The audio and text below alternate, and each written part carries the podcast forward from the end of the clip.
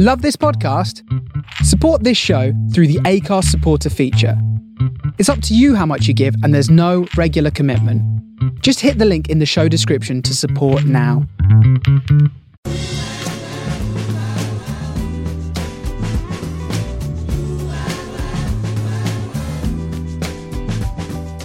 This is the Soho Radio Podcast, showcasing some of the best broadcasts from our online radio station right from the heart of Soho, London. Across our music and culture channels, we have a wide range of shows covering every genre, along with chat shows, discussions, and special broadcasts. Here is just one of our recent shows. To catch the full show, head to our Mixcloud page or listen live at sohoradiolondon.com. Hello, you lovely lot, and welcome to the Embers Collective on Soho Radio, bringing you a monthly dose of stories and music. How you doing? Holding up well? I am, as ever, Rixie, and I am joined today by Lonan Jenkins, Hi there.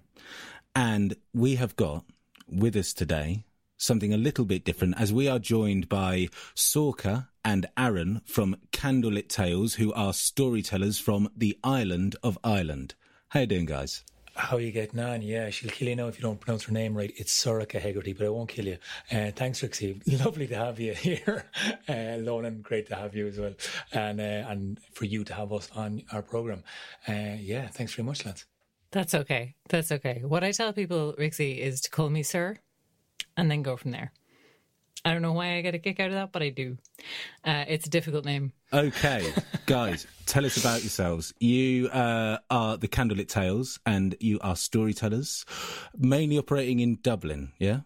Correct. So Sorcha and I are actually both from Cork, and I was a very talkative child, and the only way to put me to some way of not talking, uh, not always sleep, but at least keep me quiet, was to tell me a story. And Sorcha would basically read me a lot of Irish myths and stories. And eventually, when I started acting in Dublin and trying to give tour guides and realizing that there wasn't a lot of work in it unless you make it yourself, then we uh, founded co- Candlet Tales as a company to just create stories. And I don't know, Sorcha has an abundance of knowledge in Irish myth and folklore. And then the performative edge from me helped out a bit, isn't that right, sis? Yeah, uh, it is. It is. I'm glad you said sis actually at the end of that because I was starting to think people might not know that we're related, and it maybe sounds like I just abducted random children and told them stories, which you know goals honestly, but um, I didn't. but yes, Aaron, Aaron, uh, is an actor and a performer, and uh, he got me to pull my head out of the books long enough to actually tell the stories to other people, and uh, we started doing that in a pub called the Stag's Head in Dublin. What is it? Six years ago now, um, and everything has kind of grown from there, uh, from little beginnings, and we've grown out and grown up, and told more stories and brought music into the mix, and uh, yeah. Without further ado, we should hear a tale. Um, so I think we're kicking off with Aaron. So Aaron, could you please introduce this story? Yes, indeed. This is the curse of Macha. No, there was a farmer in Ulster. His name was Crunden, and he lived in a higher place, a high place in Ulster, far from Emain Macha and the rest of the Craobh Rua. He was not a fighting man, he was a man of the land. He loved his family, his wife, till the day she died. He was heartbroken and had three children to care for. Till one day he came home from the fields and his children were already in bed, and the dishes were being cleared from the table by a strikingly beautiful woman, and there was a roaring fire in the hearth. Now the woman looked at him and told him to sit down and take off his boots and warm himself by the fire. So Crunden kind of went with it. He sat down and warmed his bones. He looked at this astonishingly beautiful woman and realized she was one of the Sidhe, one of the godlike people from the other world. But he did not want to make a mistake or step out of line. So he simply asked her her name. She said her name was Macha. This might have struck him with fear in his heart if he knew about the Morrigan, the goddess of war, Macha, Badb, Anand, the triple goddess, but he did not know those tales. Instead, he just smiled and said it was a beautiful name. And she became his wife, and this was the way they lived together.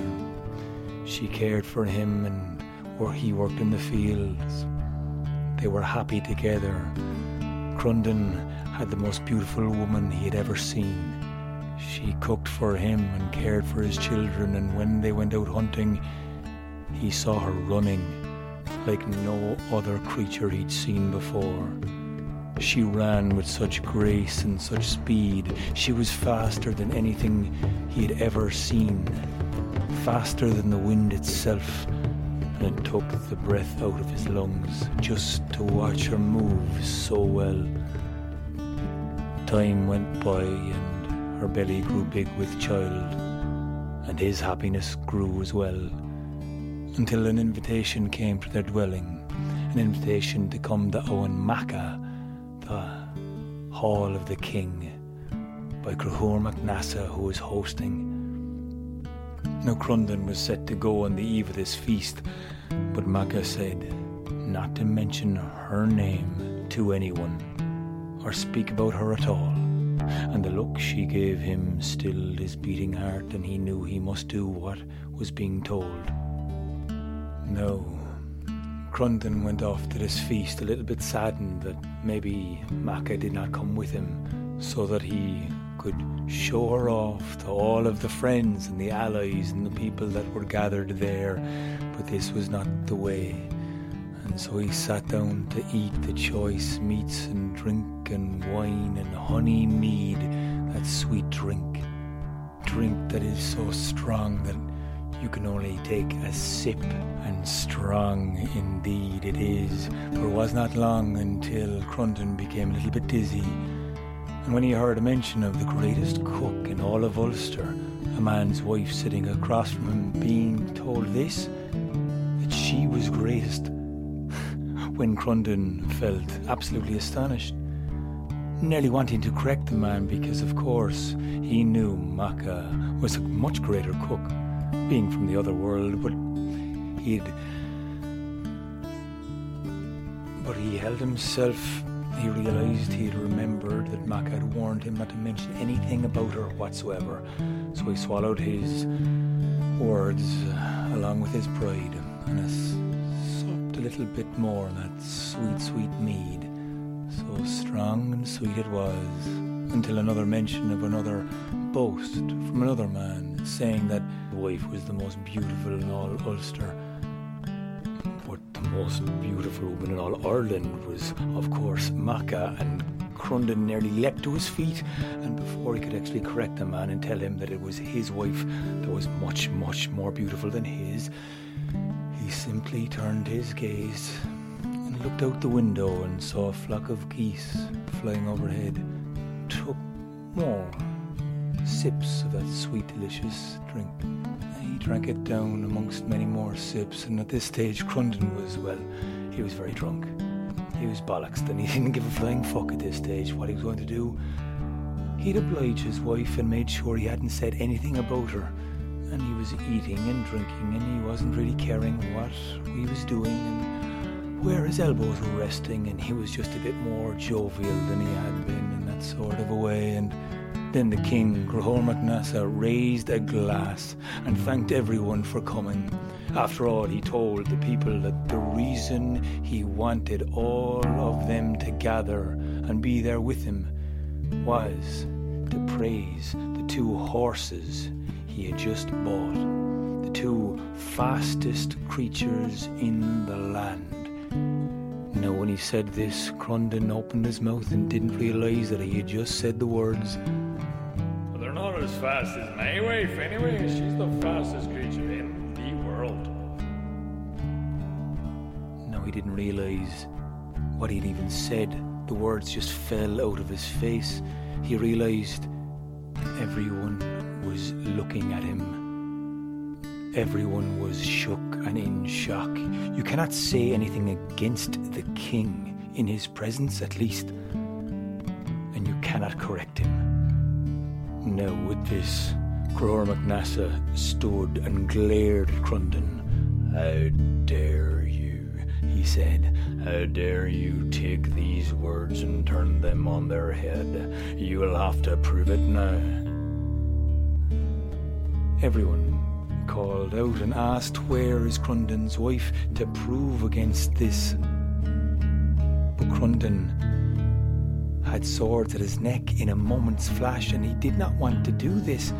He'd been sworn not to, but he had to. So Conchobar mac Nessa sent messengers to grab Macha and bring her down Macha to prove that Crundon was wrong. Although Crundon begged and pleaded, he begged. He said it was a mistake and he was wrong. He was drunk. It was a moment's mistake, but he had sobered up in those moments. Those swords and cold steel on his neck now felt very real, and they all turned to see Macha turn and walk through the door. Everyone's breath inhaled sharply as they saw the fierce beauty of this woman and her heavily pregnant belly. But Conchobar mac Nessa pointed his finger towards the racetrack, telling everyone that she would have to race against his horses to prove the point her foolish husband had made. Though she begged and pleaded and looked around at all of the men in the hall there and asked them to please look in their heart to see that they have all come from women and to not let this happen to a woman. To stand up for her was all she was asking. She knew she just needed one man, but not one man looked in her eye, and every one of them allowed it to go on. As Crundon fell silent and watched, his eyes weeping. Conchobar yoked his chariot, his horses now neighing for the race.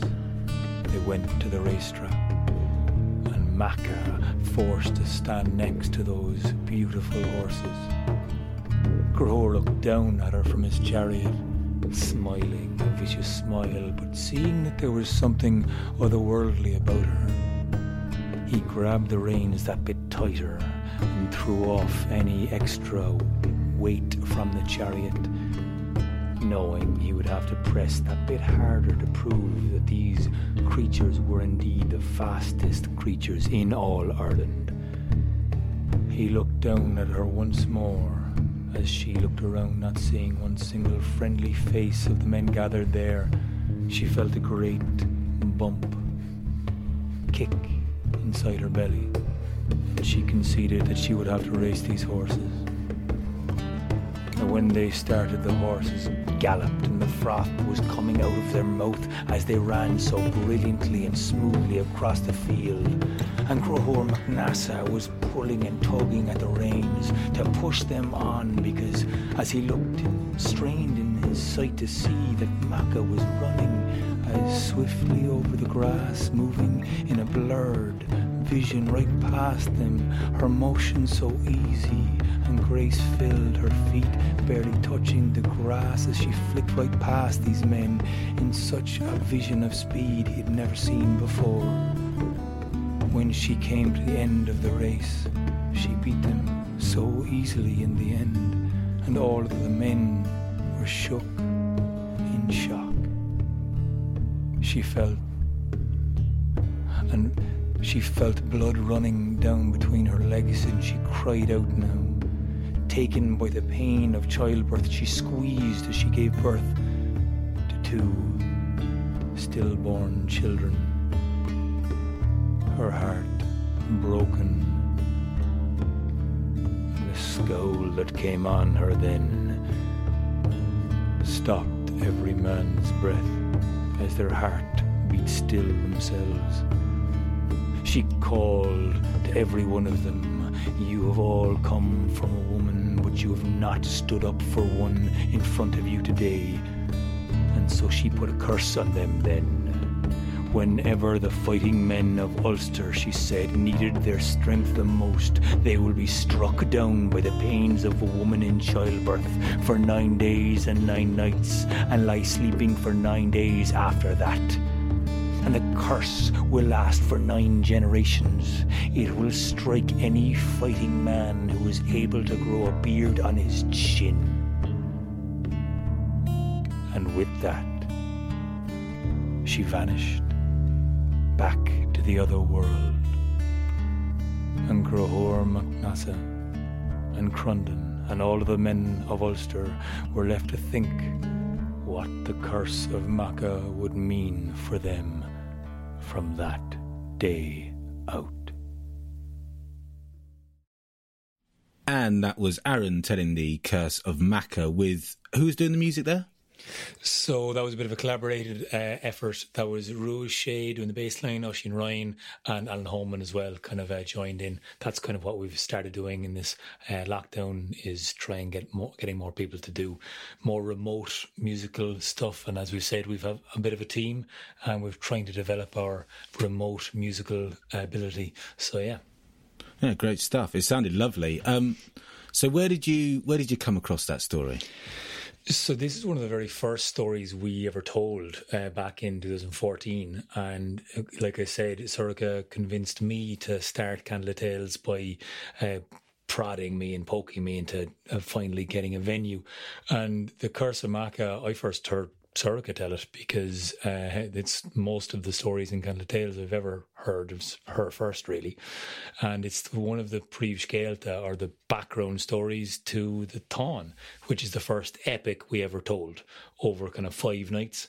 And the Táin Bó Cúailnge is, it's, it's called the Cattle Raid of Cooley. And it's this massive epic about Cú Chulainn, the Irish hero uh, that protects Ulster against an army of Ireland and the curse of Macha is one of the stories that sets it up and starts it off. And I guess it's uh, yeah, it, the Táin is kind of known as the Irish Iliad. It's immense. It's a big old mm. tale, and this is one of those ones that kind of stands just beforehand. Isn't that right, sis? Yeah, no, this is one of the ones that it's it's kind of setting up one of the big plot points of the story, because this is about an army coming to invade Ulster for this amazing bull, because it's all about the cattle in Irish mythology always all about them cows. And uh, this one, the the reason that Ulster is defended by only one hero who stands against the entire army of Ireland is because the other warriors of Ulster are under this curse from this goddess who they wronged.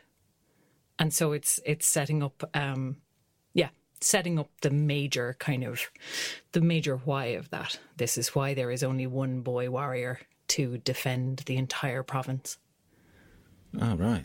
And so would this be told as part of that huge myth cycle or can it be told individually um, as a standalone story as you did then? Because it's one of the introductory stories, it's one of those that like there is an awful lot more here, and it's setting up the the goddess of battle, rage, and fury, also known as the goddess of war, the Morrigan, and she goes by three names. She's one of the triple goddesses of Irish mythology, Badb, Macha, and Anand, or the Morrigan, uh, is her entire title, and she's possibly in this story as Macha as one facet of this huge kind of almost primordial goddess who's so powerful she can always mess with mankind and cause strife and conflict. And so it's and this yeah. is the story. This is one of the tales one of the faces of the morrigan and this goddess this battle crow who feeds on dead bodies at the end of battles.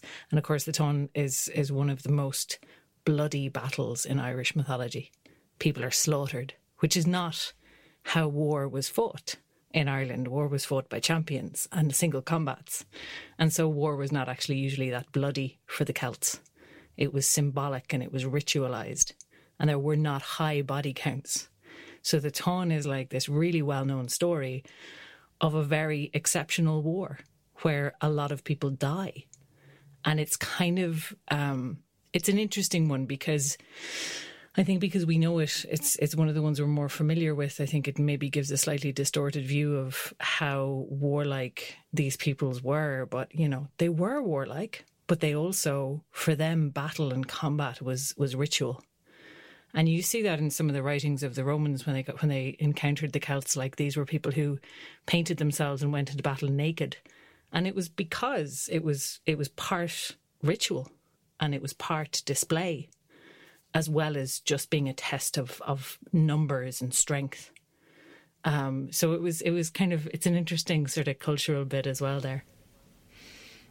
Yeah, Uh, uh, sorry, go ahead. Ryan. I was going to say it's that um, that performativity of the warrior, which is uh, is always really fascinating within uh, many cultures, but particularly within the Celtic mythology as well. You know, and when you read those accounts by the Romans of these naked men covered in blue paint with their hair standing up on end, and then this uh, ring of druids chanting behind them, and you think they must have just been stepping off those ships, just going, And they couldn't "Hey, what are we doing here?" out- Huh? They also couldn't figure out why these Celts brought their wives into battle with them. It was really weird to them that these men fought with women. So that was one Yeah. of those kind of like Don't mess with any of them. they're all the whole tribe is going to come. the whole Yeah. lot of them go in with their hair, you know, in mohawks and their their blue body paint and bare ass naked, terrifying, bizarre. No wonder they didn't want to invade Ireland or, or didn't invade Ireland in the end. They're like, fuck that. These people are way too much. It's all very damp, and I miss Italy. I mean, right now I can kind of relate, but you know, I just wanted to quickly ask, like you've you've already touched upon how it feels to perform that live, but um, so when you are doing it with an audience, how in tune are your audiences with uh, the Irish myth cycles? Do they know these stories really well, or are a lot of them hearing it for the first time? it's it's a kind of an interesting one because um, it's kind of both. Because a lot of Irish people know a little bit of Irish mythology, and I think we all think that we know more than we than we do. So we'd often get people come up to us. People used to come up to us and chat to us after shows in pubs, which was always great. You'd end up pissed in the snug with a whole load of new friends. Um, but we'd often get people saying to us, God, I thought I knew these stories. I remember hearing about Fionn McCool when I was a kid, but I never heard that. Because we hear versions of them that are, you know, cut down and tamed and all the sex and gore is taken out of them and they're they're fed to children, you know, they're kind of sanitized and made all nice and pretty. And eh, I think a lot of the time a lot of the heart is cut out of them in that in that process of making them making them suitable for what adults think children want to hear or think children can handle hearing. Um, so it's funny because there is a familiarity, and some people will know something of the shape of these stories, but a lot of the time they're not used to they're not used to hearing them. They're not used to hearing them with music, and they're not used to hearing them with, I suppose, the level of seriousness that we take them with. Absolutely. And it's, and we know as storytellers, but particularly when, you know, I always refer to back in the day when people were telling these, you've got to hold someone's attention. Now, I don't know about you, but my attention is, uh, is very fickle. I like to flit around. It's not my fault. It's just the way it is. Don't judge me. Now, I like it when you throw in a lot of sex, gore, and jokes. That is gonna that is gonna retain me. And back in the day, this was, you know, it goes without saying, but this was the Netflix. This was um, literally the superhero films that we now get to go to the cinemas and see. And so the more you're going to pack in, the more engaged people are going to be, and um, the more successful you're going to be as a storyteller. But I think we're predisposed. I think it just goes to show that we are predisposed for story, and we're constantly looking for the adrenaline hits and the the dopamine kicks and that cortisol to fucking be reduced, so we can have the oxytocin to pump through our veins. Like it's all we're neurologically linked to it, and we get it in a visual when it's all 3D and spectacular on a movie. But when the the ingredients of the story are there and told with fluidity and with connection and with truth, then you, you can't help be, be brought along with it. Well, mm. I think, you know, it's to a personal taste as well, but certainly I can't help but be taken along with it. So, Yeah, absolutely. And I think I think what Sorcha said as well about like there's a familiarity to these stories that people know the names of the characters and maybe particularly Cuchulainn. Everyone's heard of Cuchulainn and there's like bars named after Cuchulainn and Setanta Sports as well. But like I remember I told one of the Cuchulainn stories at a family party and everyone was like, Oh, I thought like Setanta was the dog, and I thought like all of these all of these ideas they had about the stories about like who these people were, and, and we'd all heard them when we were kids, and then get, they just get lost. But I think like the Children of Lir is one that really stands out with me as as a, as a kid story that I heard, and then you hear the real version, you're like fucking hell, it's dark, so dark. Yeah. So here's a here's a little story for you. So I'm currently um, back living with my parents, and the town that I'm from is a place called Ringwood in the New Forest, which is as English as it can possibly get. Thatched cottages and all that good stuff, and uh, pints of brown ale. And there is a pub. There was a pub in my hometown called Finn McCool's, um, which was the Irish pub in Ringwood. And I used to go there thinking oh, it's just the name of an Irish pub isn't it? Like, why that's just what they're called. Until I then started uh, investigating mythology and storytelling, and then found this legendary character called Finn McCool. Do you know what? It's very first- it's very appropriate that pubs are named after him around the world because the saying in Irish mythology is that on the day that the name Fionn McCool is not spoken somewhere in the world, the world will end. Because it will mean that we've forgotten everything that makes us human.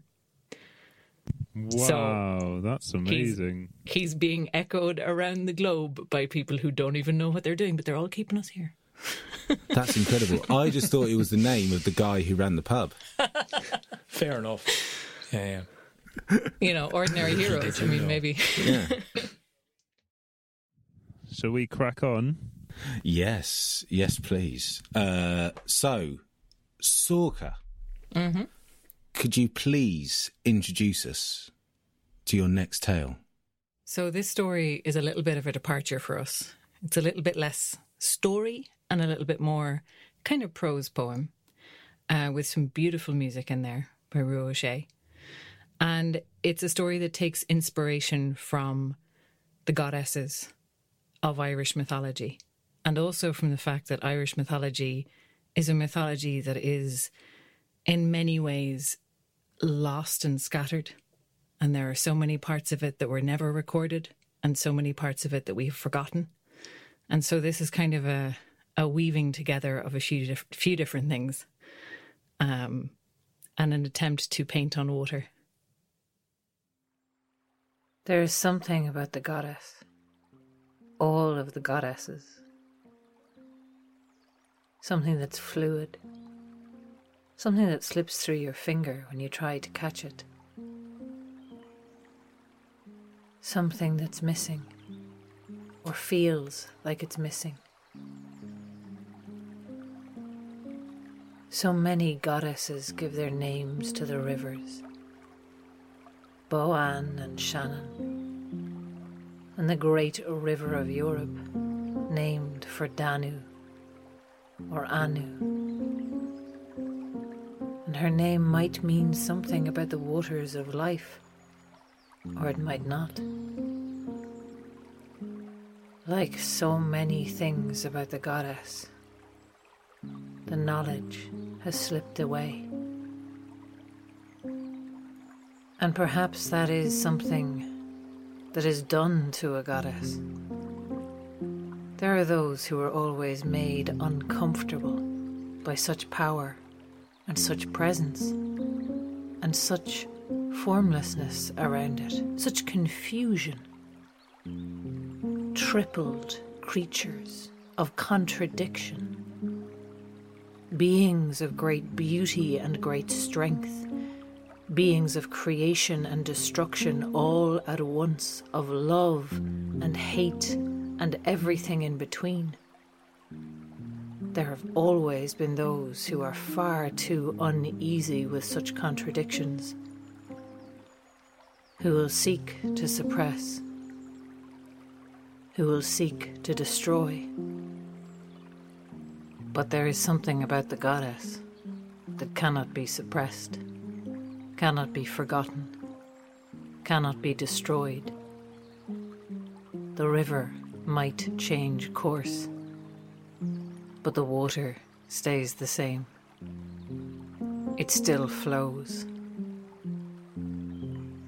It has its own nature. It has its own power. It has its own strength. And so, for every time that we forget the goddess, forget her name, we find her anew. And we tell stories that are oddly similar to the stories we told about the goddess before. Though she might have a different name, we might give her a different face. She is still, in her essence, the same as the river that flows. In and out of all her mothers and all her sisters and all her daughters, the goddess flows, ever changing,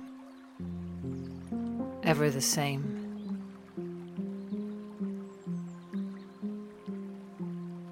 Perhaps it has nothing to do with being forgotten or destroyed.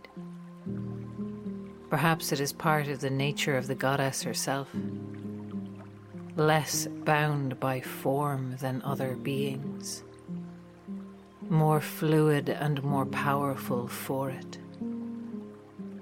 And this amnesia that creeps over us again and again, perhaps that is a part of her power and not a diminution of it.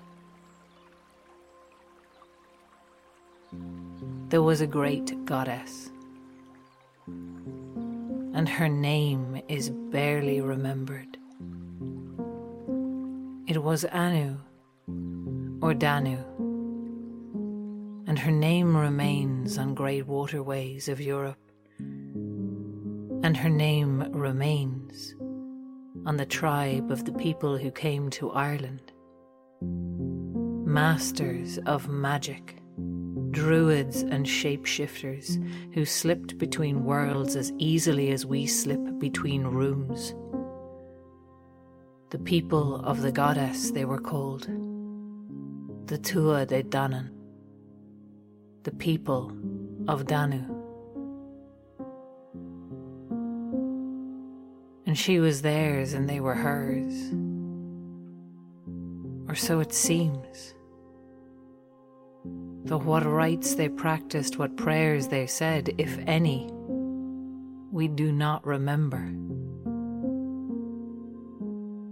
She left her name tied to a people.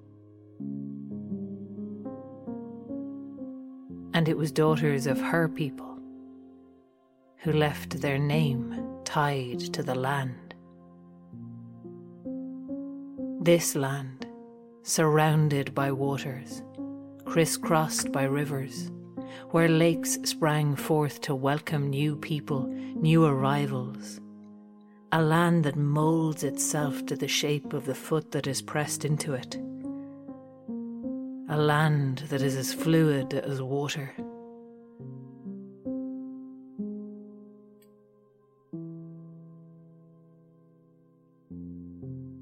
The people of the goddess, the people of Danu, they call this land Inis Fáil, the island of destiny. And they ruled here long, long ago. They won the land in battle from their cousins, the Firbolg, and then again from the Fomorians. A different people, though not so different. They intermarried, they mingled their blood, and as often as they warred, they married. The last kings of the Tuatha De Danann were brothers, and their names were MacCool and MacCecht and MacGrania, the son of the wood, the son of the plough, the son of the sun. And they were married, each of them, to three sisters Banba, Fódla, and Ériu. And each of these goddesses believed herself to be the one who ruled supreme. And each of them was right, in her own way. Banba was the warrior, at home in the wild places, in the forests that her husband ruled, in the high hills and the bare mountain sides. She roamed and held dominion. And if you were to challenge her in her place of power, nothing could stand against Banba. Not in the wilds with a weapon in her hands. For she was faster, swifter, stronger than any who came before her. The bride of the son of the plough was Fódla. And if she faced Banba in the wild woods, Banba would indeed overcome her, for Fódla was not one who placed great stock in physical prowess. Fódla was a goddess of civilization. Hers was the place of the plough, the tame places, the places where people meet and mingle, and in these places, Fódla was the queen, undisputed. And if you came before Fódla in her place of power, she did not need weapons to cut you down. She could kill you with a look. She could wither you with a word. She could elevate you with a smile. None would challenge Fódla in her court and survive it.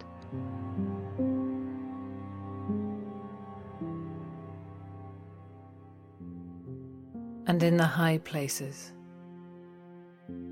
Ériu ruled with the son of the sun. From the hilltops of Tara and Uisneach, bringing together all of those, the wild and the civilized, all the peoples of that land, in harmony, transcending their divisions, reminding them of what united them. No one would so much as think of challenging Ériu. It simply would not cross your mind. You might think of it a day or two later and wonder why. You'd had the intent, and there she was. And she did not seem so terrifying in hindsight. But in the presence of Ériu, you would be struck by something. Something difficult to name. But her presence had a power that did not weaken you, but made you stronger. Made you feel as though she saw and understood you. Made you realize that you had no need of challenging her. Made you want to give her your heart and your soul and your loyalty. When the time of the Tuatha Dé Danann came to an end, as the time of all peoples eventually come to an end, McCool, MacCecht, and MacGrania killed an innocent man. They feared him, feared that his flattery of their land disguised a wicked intent and in retaliation, his sons and grandsons sent an invading force.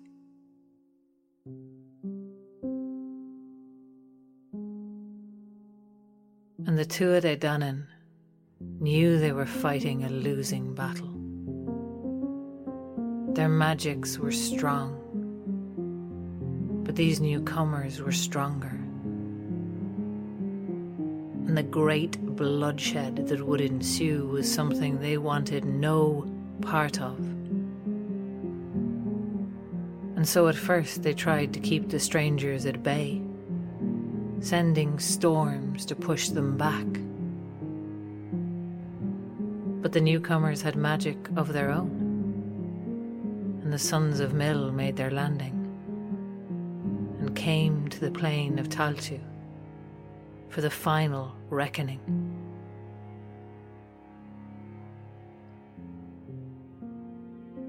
And on their way, they met three women, one after another. They met Banba first, and she told them she would give them her aid in the battle to come if they made a promise to her that they and their descendants would call the land after her. And to this the sons of Míl agreed. And then they met Fódla, and she made them the same offer that she would aid their cause if they named the island after her. And again, the sons of Míl agreed.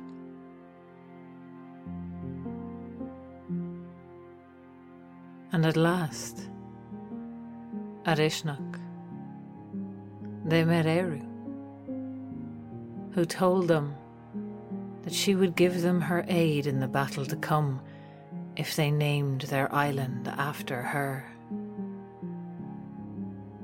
And the sons of Míl agreed. And when they lined up in their armies to face off against the great Tuatha De Danann, there was mist and a shimmer, and suddenly that army was gone. And the sons of Míl inherited this new land a haunted land where the people of the goddess dwelled under every hill, especially those that are unnaturally smooth and round. In every wild place, in every waterway, there was the shadow of the Sidhe, the people of the goddess, the people of the other world.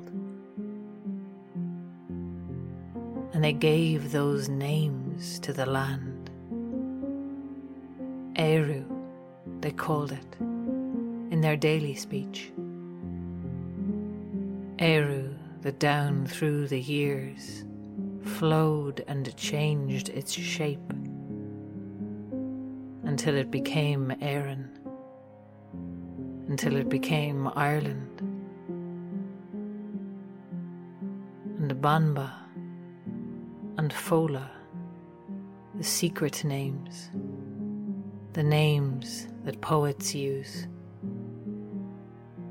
the names of the wise, still held, still whispered. And so their names remain, the names of the goddesses, like the names of the rivers the names of the land, and the names that are public, and the names that are secret, the names of the goddesses, all that remain to us.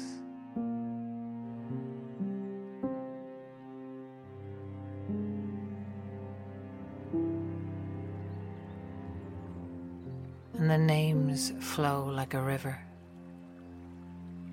ever young, ever old, ever renewing. The names that are the rivers, that are the goddesses,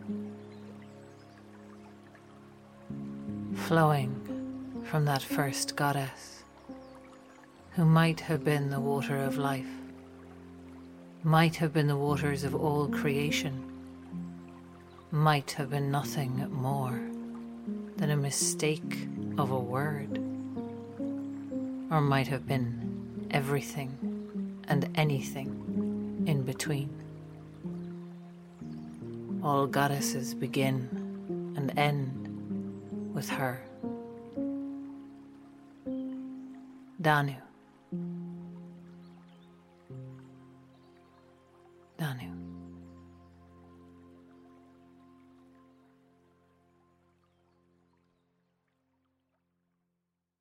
Thanks for that, Sorcha. That was lovely. Um, so, as I asked Aaron, where did you come across this story? Well, this has always been a bit of a thread that kind of runs through Irish mythology and different place names and is a sort of a mysterious thread because you have these people in Irish mythology called the Tuatha De Danann, the people of the goddess Danu. But there's no story about Danu.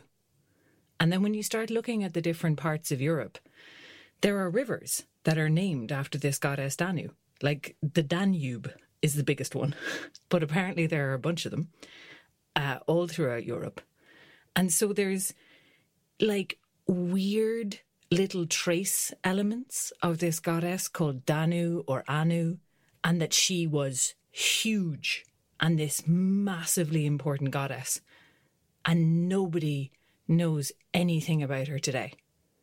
And that's kind of always been really fascinating to me. Like, how did we have a deity that was so important that we now know nothing about? Like, was it, did she have a secret cult and all her worshippers died out? Did people deliberately set out to like destroy the Danu cult? Was it a mix of a few different things? We don't know, and we're never going to know. And that's one of the things that I both love and hate about mythology. I used to fantasize a lot as a kid about time travel and like going and finding these things out.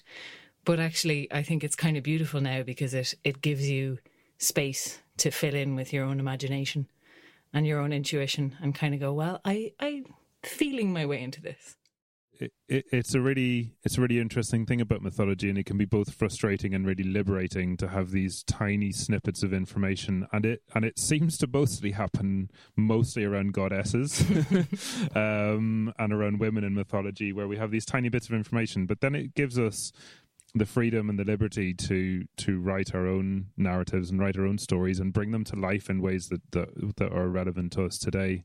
Um, I know you know the, the role the goddesses and, and women in Celtic mythology is a really really big topic. And I guess like how how have you guys found it sort of bringing these stories and, and sort of digging deep to find the female characters and bring them to life? How, how has it been for you guys? Well we're actually just dedicating February of this year to the goddesses of Irish mythology because you know, sometimes they're fantastic figures like Maeve and the Thon that we mentioned earlier, or Macha, the goddess of war and battle rage. But sometimes the greatest heroes are always trained by uh, women. You know, Cú Chulainn, who Rixie, I know I've heard you tell a great Cú Chulainn story as well, and the story of Conla and uh, even Fionn McCool, also trained by women. So you find these amazing male warriors trained by shadowy female characters that you don't have an awful lot of uh, info about. So we kind of took February to try and dig deep, or as deep as you can. You basically hit the the bedrock pretty quickly. There's a small bit of surface soil there, and you you scratch down and you try and put a few things together, and you try and make sense of it within the world of the mythology that that makes sense of it, and then you basically are you kind of have to create something that makes sense of it, and that's kind of what we found is we've been telling this, these stories in, in, in February um, on our podcast uh, channel um, so that we can just try and bring back a few of these stories, but then we keep on hitting this problem of not having enough information, which is frustrating. No, that's a really good idea. But I, I, I agree very much with what Lonan was saying about like it is both frustrating and a wonderful opportunity. Yeah. Um, so, so what are the goddesses that you're going to be focusing on? Can you say? Uh, yeah, we had um, this story was the first, and Okay. uh, we also had the story of uh, Cleana's wave, Tun Cleana, which is a, a goddess uh, love story kind of a situation. Uh, ends tragically. Most Irish They love all stories do. Almost all of them do. We found one that Yeah. doesn't once, um, and that that's kind of open to interpretation. Um, and then we also had uh, the story of Sive, who was uh, the wife of Fionn McCool. And uh, it is one of the most tragic stories you'll ever hear when you tell it from Fionn McCool's perspective. But we decided to tell it from Sive's perspective. And it's just a thousand worse. times worse. It's so much worse. So much worse. It becomes this absolutely brutal, heartrending story. Um, it- so that's a great advertisement for our podcast that I just made. I was going to say, I was really hoping for a moment that you would say that it was this really beautiful, uplifting story, um, but unfortunately not. Yeah, unfortunately not. And the last story, uh, which again is uh, the Knockainey story, is uh, researched why is Cashel famous? There's this, the, the two, apparently this group of kings were the kings in the called the Eóganachta in Cashel in, in Munster and the High Kings of Munster for ages, all because they had some lineage and link to Áine, this goddess of fertility, to the goddess of the moon, the sun. Turns out she was raped by a king, uh, and the line of kings after her was the, that was the reason why, and it was just really messed up, and it was this really kind of weird thing that we had, had to get our head around, and we tried to get our head around it.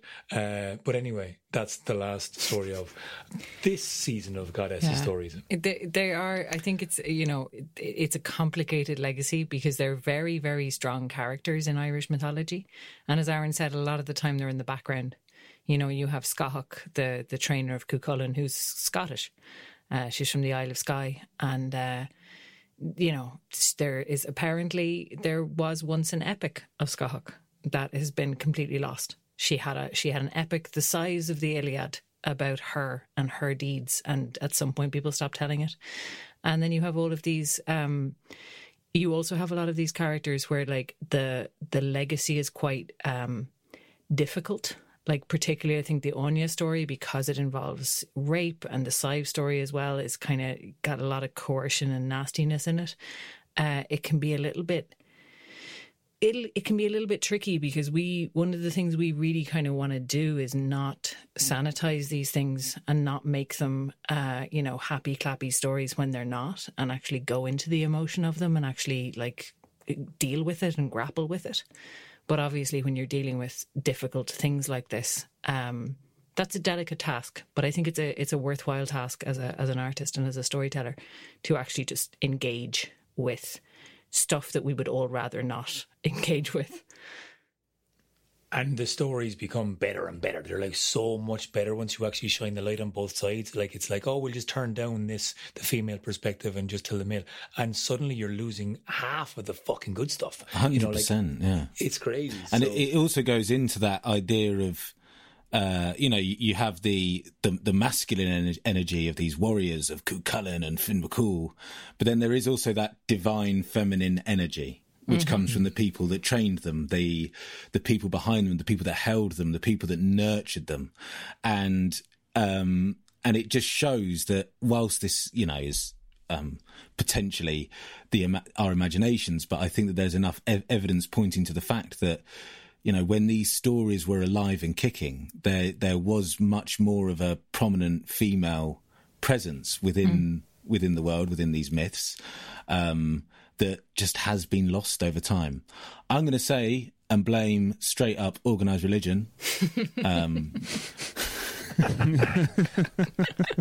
which is Yeah. something that we we do we do talk about quite a lot because because it started to um, you know write things down, Yeah. um, which is which is kind of where the history came from was the Or monks not who write things down, as the case well, may be. there you go. And then, and because, bec- yes, and because the um, old mythology is very much an oral tradition, uh, these things get lost uh, because someone Yeah. has chosen.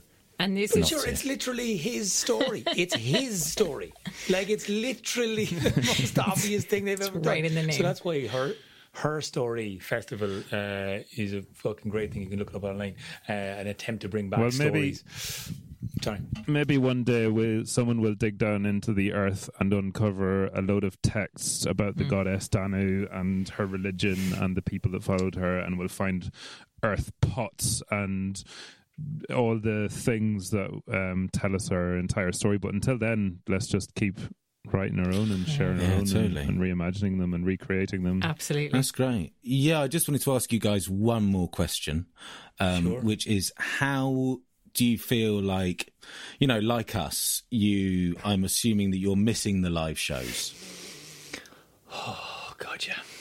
Ah, yeah. A lot. I mean, like it's it's very tough not to be to be always looking for that uh, embrace with an audience and that loving kind of shared connection and interflow of music and collaboration that you only get in the moment that is so profoundly unique that is nothing like acting. It's nothing like performing that I've ever experienced. It is so wholly co-created with your audience in the room and the only ever time I've felt like that is at family dinners when I'm watching one of my uncles or my father tell a story from their childhood when they've really been so connected to it you know so that's kind of like yeah Yeah, good stuff. And but I- know exactly what you mean. It's it is actually painful. I was chatting with a, a musician friend of mine just today, and was saying like in the last year. So bearing in mind, I used to stand on a stage in front of people twice a week, at least once or twice a week, and this year just gone, I've performed live three times and it is it's actually quite painful it's brutal, man. And I like. it's I have I have spent years saying like I'm not the performer one in Candlelit Tales. I'm the bookworm that has been coerced into performing, and like I don't really need it the way other performers. uh, And like had this story in my head, and this year has just shown me how that's not true. Like that, there's there's as Aaron was saying, it's just a, an incredible human connection that you get from storytelling, particularly that is uh, wonderful. I have a, I've performed twice, um, and and you know, and managed to get performances in in schools, uh, and it's just it's medicine it, it really is. It is Yeah, food for the soul, and it just Yeah. reminds you. It remind. I think you know this year has really shown me that we need we need to remind ourselves constantly that we are human uh, through our interactions with each other, and and being shut up in four walls on your own is not uh, a way for a human to live because you it you just can't do it. Have you guys got anything coming up that you want to share or tell our audiences about, or any workshops or anything coming up? Well, I guess we're very excited about our St. Patrick's Day kind of thing. Again, it's a podcast, but we just get creative about these fucking things. Um, we have a, our, a kind of an online uh, storytelling course that we're doing again and again until we're basically allowed out again. Um, and we're with St. Patrick got very famous there, fair play to him. And uh, everyone knows about Patrick's Day. So we want to tell the other side of that. he's the uh, the most favourite of the patron saints over here as well st patrick's day is such a big celebration all over the uk all over the world really isn't it so Isn't Yeah. that ironic? Don't you think? I mean, it's halfway through Lent, and it was widely acknowledged that the Irish couldn't get through Lent without one drink. So that's why they put Paddy's Day there. So there. let's let yeah let's create a festival in the middle to have a have a drink. does it does it have to be, does it have to be here yes Yes. yes it does yes Absolutely. it can't be any other time And- any No. other time of the year And I always want to mention when you're talking about Paddy's Day on the 17th, do not forget that St. Patrick was married to a woman named Sheila, and her day Fuck is Sheila. on the 18th. And on the 18th, you take your shamrock that you wore on Paddy's Day, you drop it into a glass of whiskey, and then you drink it. And that is the tradition. So that's where down in the Shamrock comes from. That's how you drown a shamrock, and that's why it's for Sheila. So you got Paddy's Day and you got Sheila's Day. So we're going to be telling the kind of the story, the fuller story of Saint Patrick or Paddy, and uh, which links in with the Oisin story, which is quite, quite a well-known story in Irish Irish kind of schools. Everyone would know Oisin and Tirnanog, but they didn't really know that Oisin and Saint Patrick had a little bit of a quarrel, had a little bit of a tussle, had a little bit of They a, had a go at each whole other. conversation about God and paganism, and we're going to be telling that story. That is all we've got time for, I'm afraid. But thank you so much, Aaron and Sorcha, for coming all the way onto Zoom and talking to us here. Um, it's been great having you on and chatting about Celtic mythology. We'll have to have you on again sometime. Um, where can people find you? Uh, they can find us on our website, candlelittales.ie. And they can find us on social media uh, Facebook, Instagram, Candlelit Tales. And they can find Candlelit Tales podcast wherever they get their podcasts. Thank you so much for joining us on our February edition of the Embers Collective show on Soho Radio. Massive, massive thank you also to Aaron and Sorcha Hegarty from Candlelit Tales Dublin. If you'd like to find out more about what they're up to, you can find them on Facebook and Instagram. And you can also find their wealth of podcasts through wherever it is that you listen to your podcasts. Thank you also once again to Soho Radio for having us. Until next time, cheerio.